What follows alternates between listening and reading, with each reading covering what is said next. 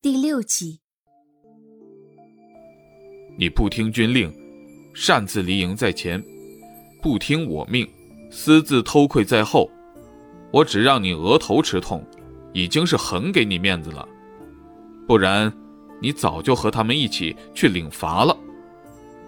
就是因为你是本王的弟弟，本王才只是小惩大戒。高长恭看着自己的弟弟说道。高笑眼被高长恭堵得说不出话来，只能独自坐到一边，拿出一本书，随意的翻看。四哥这话是没错，但是他违背军令，也算是为了四哥啊。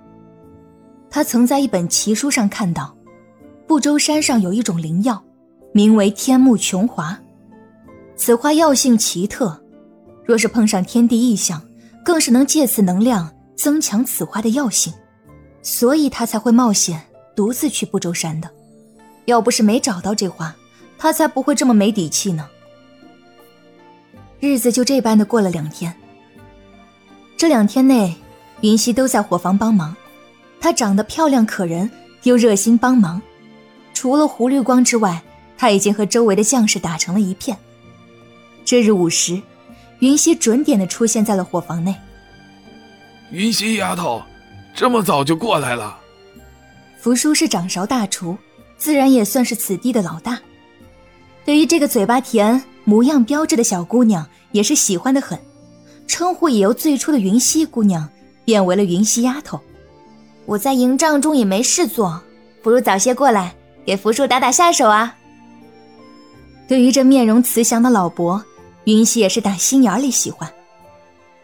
福叔曾跟他说过。原本他也是妻儿美满，奈何在他当兵之际，村中突发洪水，家里人都不幸遇难，他瞬间成了孤家寡人。是兰陵王念他孤独一人，知晓他有门做菜的手艺，就将他留在了军营中。福叔在说这段往事的时候，是风轻云淡的，好似这故事的主人公不是他一般。但是云溪知道，这种失去至亲之人的悲痛。是时间无法抹去的。或许是自己和他已故的女儿差不多大，福叔才会如此喜欢他。福叔，今日你打算做什么呀？云溪问道。昨日去后山的湖里打到了几条鱼，今日给将军做糖醋鱼。福叔一边准备着佐料，一边说着：“哇塞，福叔好厉害啊！”在行军打仗的时候能吃到糖醋鱼，这绝对是高级待遇了。将军打仗辛苦，难得这几日略微清闲，我给他们做些好的补补身子。我们啊，能做的也只有这些了。福叔说道。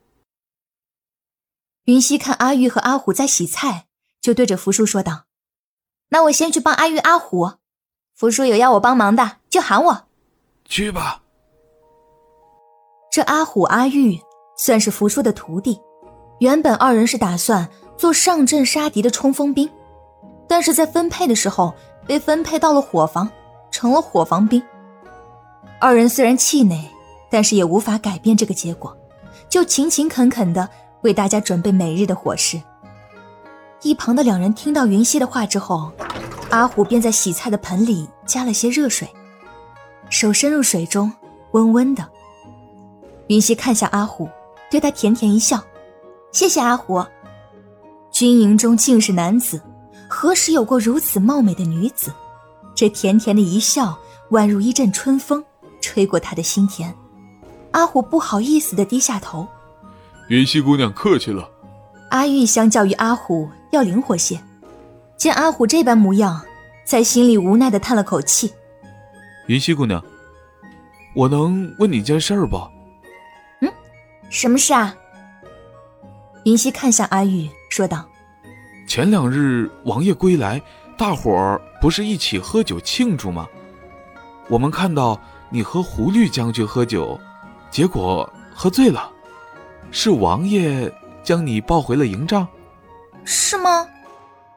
喝酒倒是记得，但高长恭抱他回去，他却没什么印象。后来我又听几个士兵说，你在营帐内，站在床榻之上，搂着王爷的脖子，似乎是在和咱们王爷表白。莫不是，你真的喜欢上王爷了吧？阿玉问道。什么？云溪被阿玉的话给惊到了，搂着高长恭的脖子，这不是他梦里才出现的画面吗？他们是怎么知道的？对上阿玉一脸好奇的表情，云溪赶紧说道：“胡说，怎么可能？赶紧洗菜，赶紧洗菜，一会儿福叔还要用呢。”见云溪脸颊微红，一脸慌乱的模样，对于这话，他显然不信。其实你要是喜欢咱们王爷，这也是正常的。谁让咱们王爷长得帅气，还如此有才华呢？你还说？云溪直接将菜上的水甩到了阿玉的脸上。好，好，好，不说，不说。洗菜，我洗菜。阿玉满不在乎的抹了把脸，笑着说道。云溪一边洗菜一边想着。难道那个不是梦？如果不是梦的话，那他印象中青兰灵王的那一口也是真的了。苍天呐，他居然对一个认识不过两日的帅哥下手，这个信息也太劲爆了吧！难怪这两日他总觉得周围的士兵看他的眼神怪怪的，似乎还带着笑意。之前他还以为是自己眼花了。没想到是真有笑料啊！你们两个就知道瞎说，手中的活都忙不过来了，还有功夫说话。福叔见云溪走神，就数落了二人。被福叔教育了一下，阿虎、阿玉也不再多说，专心洗菜。然后福叔将食盒递给云溪：“云溪丫头，这糖醋鱼已经做好了。”我这儿还要准备将士们的午膳，走不开，你就帮我把这饭菜给将军他们送去。哦，好。听到福叔的话，云溪收回思绪，端起食盒就向主营帐走去。云溪在门口喊了几声，并无回答。走进营帐，才发现帐内空无一人。这几日战事有所缓解，想必高长恭等人。应该是在看将士们的训练吧。云溪将食盒中的饭菜一一端出，放在了桌子上，就准备离开。云溪姑娘，你怎么来了？高笑眼进帐，看见云溪的身影，不由得问道。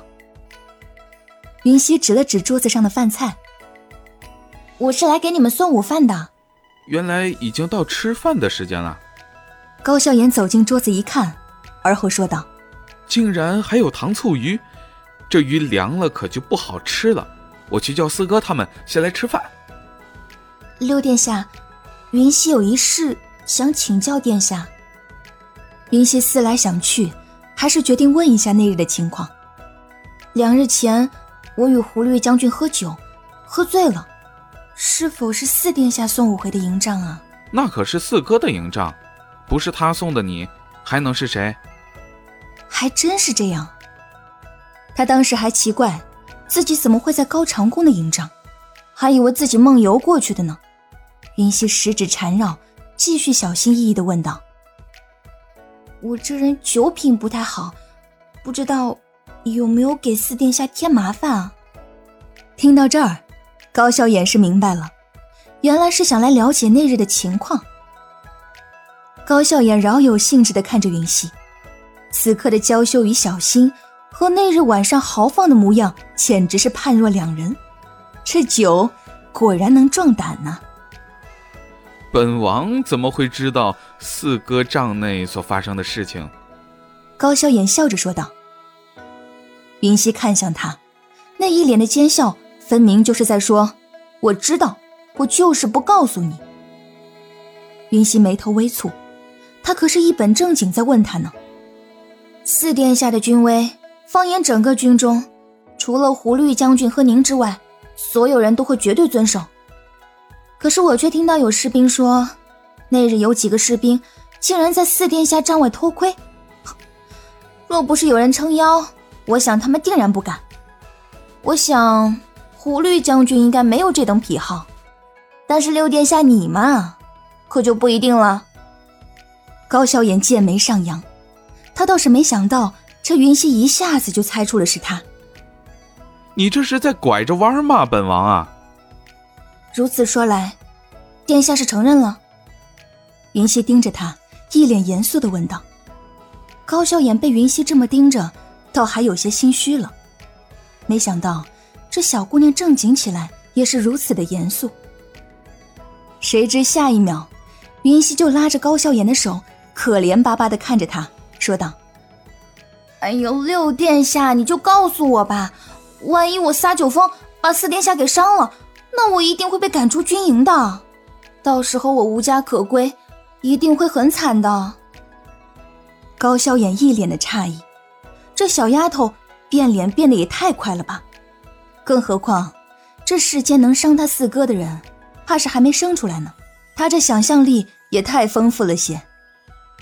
不会，你额头上的伤，就是我弄的吧？云溪想起自己问高笑颜那天他尴尬的表情，不由得说道：“跟你没关系。”高笑颜赶紧说道。他只怕自己再不说，云溪会脑洞大开。那日本王确实是稍稍看了下，但是只看到你搂着四哥的脖子，之后我就被四哥发现了，后面的事情本王就不得而知了。他额头上的伤可就是这么来的。但是，漫漫长夜，你和四哥孤男寡女。会做出什么事情来，那可就真不好说喽。高笑颜不改本性，油嘴滑舌的说道：“完了完了，照此说来，他梦里吃高长公豆腐，这百分之九十九是真的了。”高笑眼见云溪如此懊悔的样子，好奇的问道：“本王离开后，你们到底还发生了何事？”“没有。”云溪立刻说道：“什么都没有，傻瓜才告诉高笑眼呢。真的没有？当然是真的，真的不能再真了。你们二人在说什么？”高长恭走进来，看到六弟和云溪似乎在争辩什么，便出声问道：“没什么。”不待高笑眼回答，云溪便行了个礼，说道：“我是来给几位将军送午膳的，我先出去了。”说罢，就急急忙忙的走了出去。鬼鬼祟祟。跟在高长恭身后的胡绿光来了这么一句。高长恭听到胡绿光的嘀咕，摇了摇头，看着高笑颜问道：“究竟是怎么回事？”高萧炎却是坏笑一下，说道：“云溪姑娘担心自己那日喝多了伤了你，怕你把她赶出去呢。”四哥，你看你把人家小姑娘给吓的，竟是为了这事。高长恭看了看空空如也的帐门口，微微一笑：“云溪丫头，怎么不吃啊？是不是饭菜不合口味？”福叔看着云溪端着碗，愣了好半天了，出声问道：“没没有？”云溪回过神，对上福叔关切的眼神。他夹了块红烧肉放进嘴里。福叔的手艺这么好，怎么会不合口味嘛？原本高长恭是让云溪和他们三人一起用膳的，可是云溪一看到胡绿光那严肃，好像自己欠了他二百两银子的脸，他就觉得浑身不自在。正好又喜欢福叔他们，就与福叔他们一同吃饭了。福叔，你们有没有见过兰陵王殿下发火呀？云溪问道：“万一高长恭哪天找他算账，他也好有个应对之策。”福叔摇摇头：“平日里殿下虽然总是很严肃的样子，但是他对我们这些士兵都非常好。况且咱们都是知恩图报的人，遇到如此好的王爷，为啥还要惹他生气？”“嗯，是啊。”殿下真的是个好人。云溪苦笑道：“越是平时不发火的人，发起火来才越可怕呀。”云溪丫头，怎么会突然想起问这个？啊，我就是随便问问。然后，云溪就开始埋头吃饭。万一高长恭不让他留在军营，他上哪儿吃这么好吃又不要钱的饭去？还是能多吃一点就多吃一点吧。下午的时候，云溪待在自己的营帐中沉思，突然听到外面传来阵阵欢呼声。走出去一问，才知道，原来探子来报，北周退兵了。听闻这个消息，云溪也为他们感到高兴。如此一来，就少了许多伤亡。果然被高长恭说中了，他们不费一兵一卒就打了胜仗。之前，高长恭更是重创了北周名将李牧，再加上宇文护对于宇文毓私自出兵的不满。只怕这次北周要好好的休养生息了。听众朋友，本集播讲完毕，感谢您的收听。